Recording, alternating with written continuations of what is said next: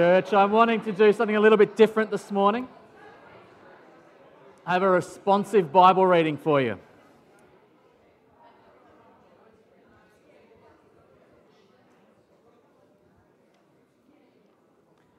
Thought we might do things a little bit differently. Uh, we're trying to mix things up a little bit, and I've got our Bible reading from Luke chapter 15 this morning, but you're going to have to do it as a church family. So uh, have we got those slides up on the screen? I'm wondering if you might be able to join with me in, in, in saying the reading as a way of getting you involved, getting you uh, into the text. These are, these are wonderful little stories. We're going to be looking at, at, at Luke chapter 15. Uh, if you've got a Bible open in front of you, you might want to have it open, ready to rock and roll, to refer back. But I've got the NIV on the screen here for you this morning. So if you could respond with the text in yellow, that would be fantastic. So, church, let's read together Luke chapter 15, verses 1 through to 10. Now, the tax collectors and sinners were all gathering around to hear Jesus. But the Pharisees and the teachers of the law muttered, This man welcomes sinners and eats with them. Then Jesus told them this parable. Suppose one of you has a hundred sheep and loses one of them. Doesn't he leave the 99 in the open country and go after the lost sheep till he finds it? And when he finds it, he joyfully puts it on his shoulders and goes home. Then he calls his friends and neighbors together and says, Rejoice with me I have found my lost sheep. I tell you that in the same way, there will be more rejoicing in heaven over one sinner who repents than over 99 righteous persons who do not need to repent. Or, suppose a woman has 10 silver coins and loses one. Doesn't she light a lamp? Sweep the house, and search carefully till she finds it. And when she finds it, she calls her friends and neighbors together and says, Rejoice with me, I have found my lost coin. In the same way, I tell you, there is rejoicing in the presence of the angels of God over one sinner who repents. What good news is that? Let's pray. Heavenly Father, we come before you this morning and we ask that you might make yourself known to us. We pray that you might reveal to us a little glimpse of yourself through these wonderful couple of little parables, Lord. Pray that you might open our eyes to see something new. We pray that you might soften our hearts and see ourselves in this parable. Father, we pray that my words might be your words. We pray that I might decrease and you increase in all that is said and in all that is heard. And the people said, Amen and amen. Have you ever been lost? Did you ever get lost as a kid? Yeah, can anyone put your hand up if you ever got lost as a kid? Pretty traumatic experiences, weren't they? I do remember it happening to me once. I, uh, I, uh, I wasn't like lost for a large period of time. I just kind of got stranded at school one afternoon. I was only a little fella, I don't know, maybe kindy or year one. And I was jumping on the bus, catching the bus home, and I saw mum drive past. We had a brown HQ Kingswood. And, and I saw it drive past, and I thought, oh no, mum's here. I should be going with her rather than jumping on. So I raced off the bus, and I raced out to catch mum, but she drove off. Oh no, she's gone. I raced back to the bus, and the bus took off, so I'm left there stranded at school. Traumatic experiences as a kid. Of course, I'm sure those of you who have been lost remember the the relief, the joy of seeing your parents, seeing your mother or your father, the loving arms, the warm embrace of being back home, of being back where you should be. And, and similarly, I'm sure many of you can, uh, are familiar with the flip side of that coin. Have any of you ever lost a child, temporarily misplaced a child? It happened to me. Sebastian was lost one day in Shellharbour Square, which is a huge, big shopping centre I just had him with me. Carly foolishly trusted me with my child for a couple of hours, and, uh, and I was in Kmart.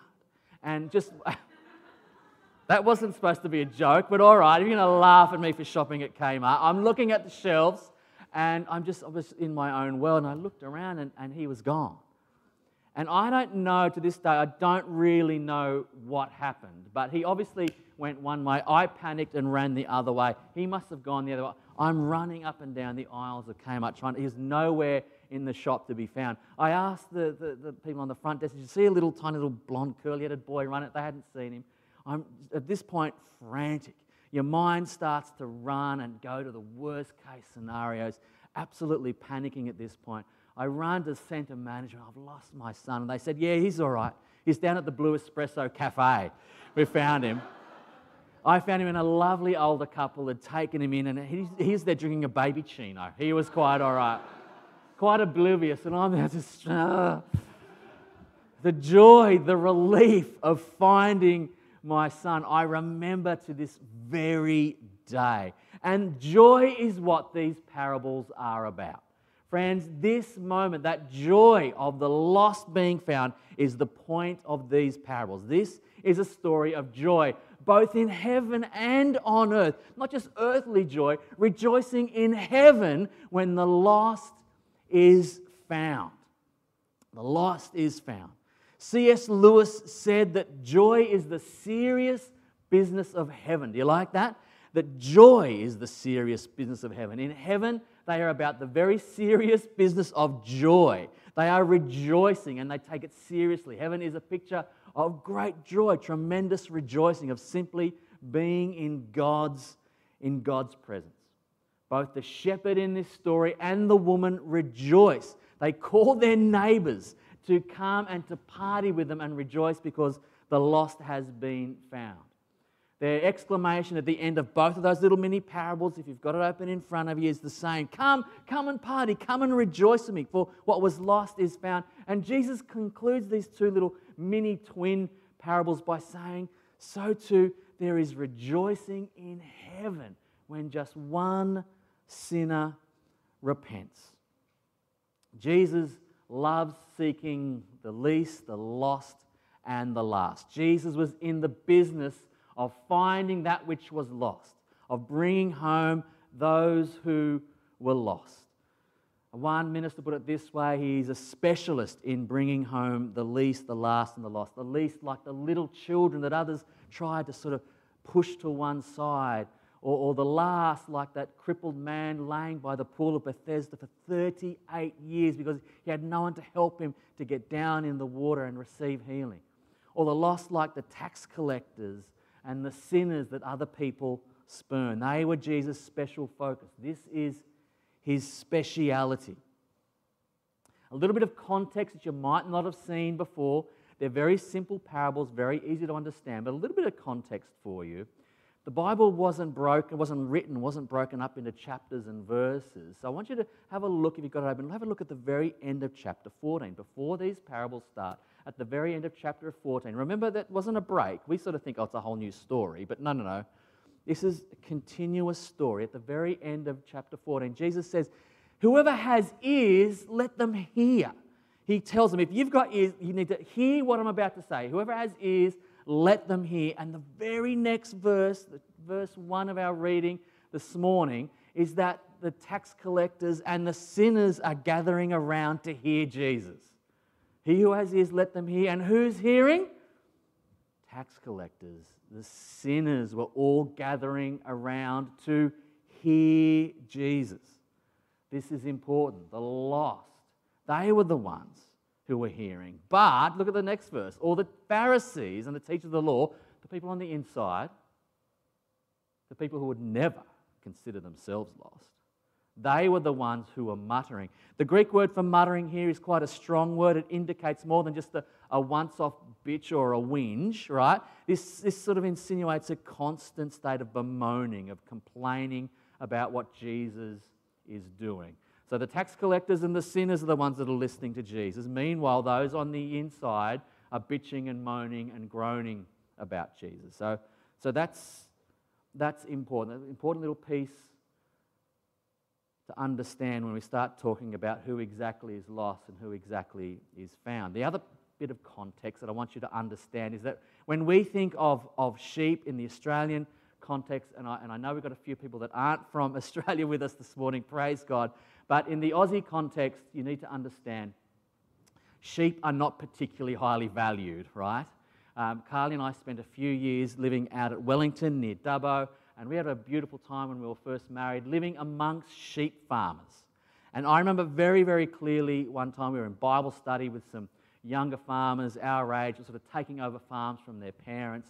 And one particular uh, farmer, Phil, had a reputation for one particular incident. Large, thousands of, of acres with many thousands of sheep. Aussie farmers don't treat sheep particularly kindly.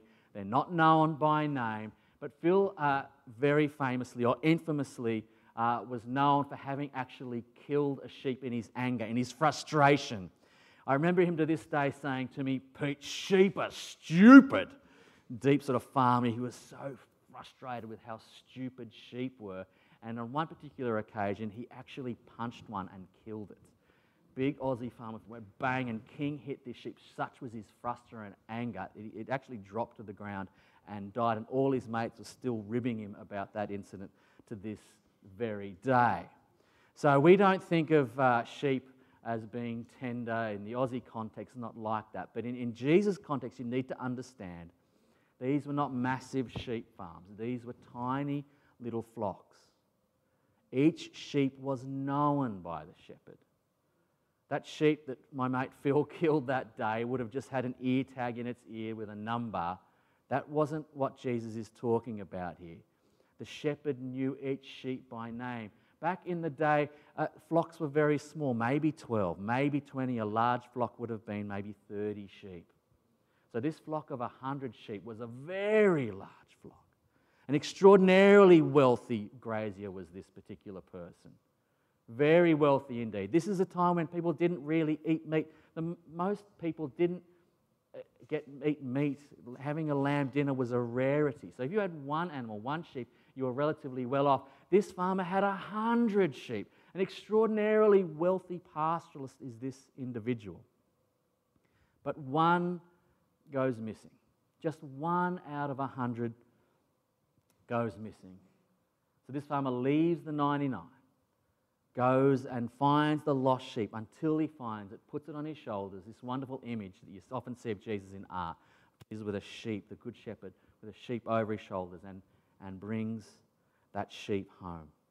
And then throws a party. The idea of an Aussie farmer having a party over just one sheep is ridiculous. Back in those days, this precious animal was worth partying for. Again, think of this lady with the silver coin, the other little mini parable. You, I bet you, you can go out to the mall right now and find silver coins lying there, people wandering over them. Such is our wealth today here in Australia. But back in the day, a silver coin, well, that was worth searching for. That was worth lighting a lamp, cleaning the house, moving furniture, sweeping up until you found that silver coin. This faithful woman didn't stop until she had found her lost coin. The lost being found, and again, the joy. She invites her neighbors. Can you imagine throwing a party because you found a silver coin down behind the couch? This is the joy that Jesus is pointing to unbridled joy. Jesus is pointing to these two celebrations that happen and saying, God is like that. Our God is like that. Friends, don't you want to be partying with a God who celebrates like that? Don't you want to be in his presence eternally? I hope that you do. I certainly, I certainly hope that you do. Jesus loves finding that which is lost. He was often criticized for it. Often on four separate occasions in Luke's in Luke's gospel, he's criticized for eating with tax collectors and sinners. Names that we know, like Matthew or Zacchaeus. He's criticized for seeking out the lost, those that were considered to be sinful. Jesus is saying that he doesn't want a party without each of us until, any, until his whole family, his whole flock is at home. You sometimes hear people say there's a, a God shaped hole in, in each of us, in we humans, but you need to know that there is a human shaped hole in God's heart. There's a U shaped hole in God's heart.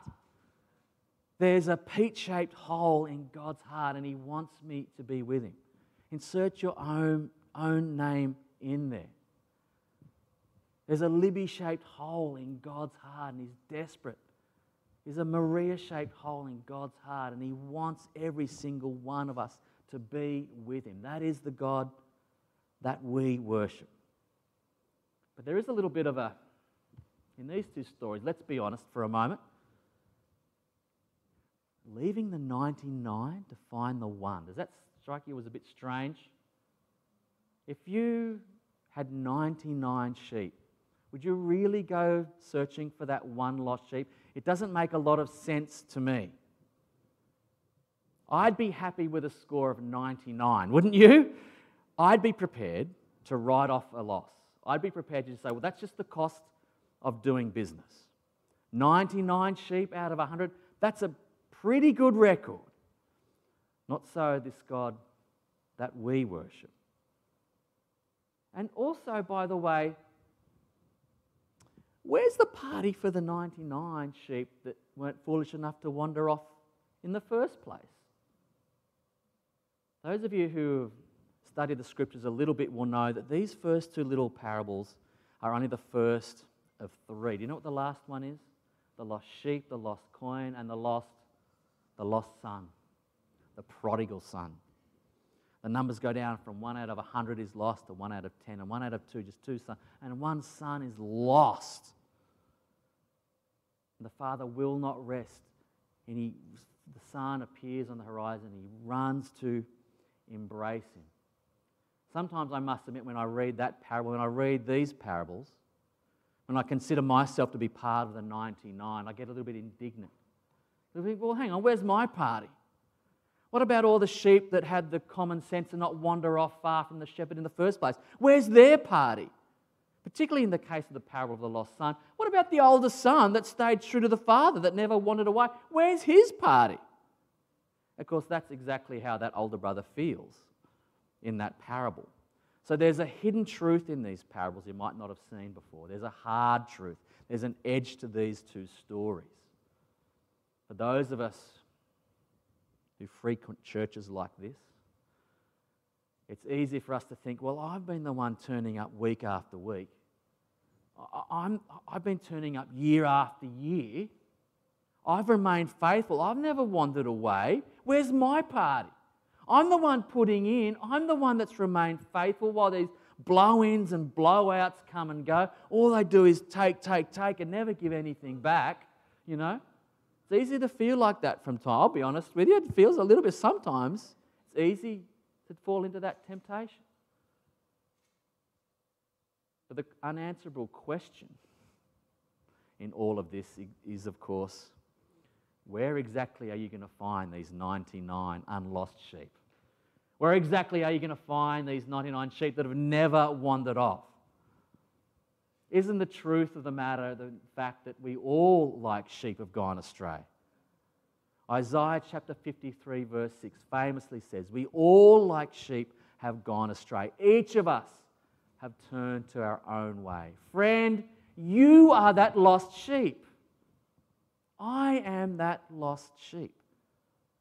None of us can say we've never wandered off. None of us can say we've stayed true to the shepherd always and forever.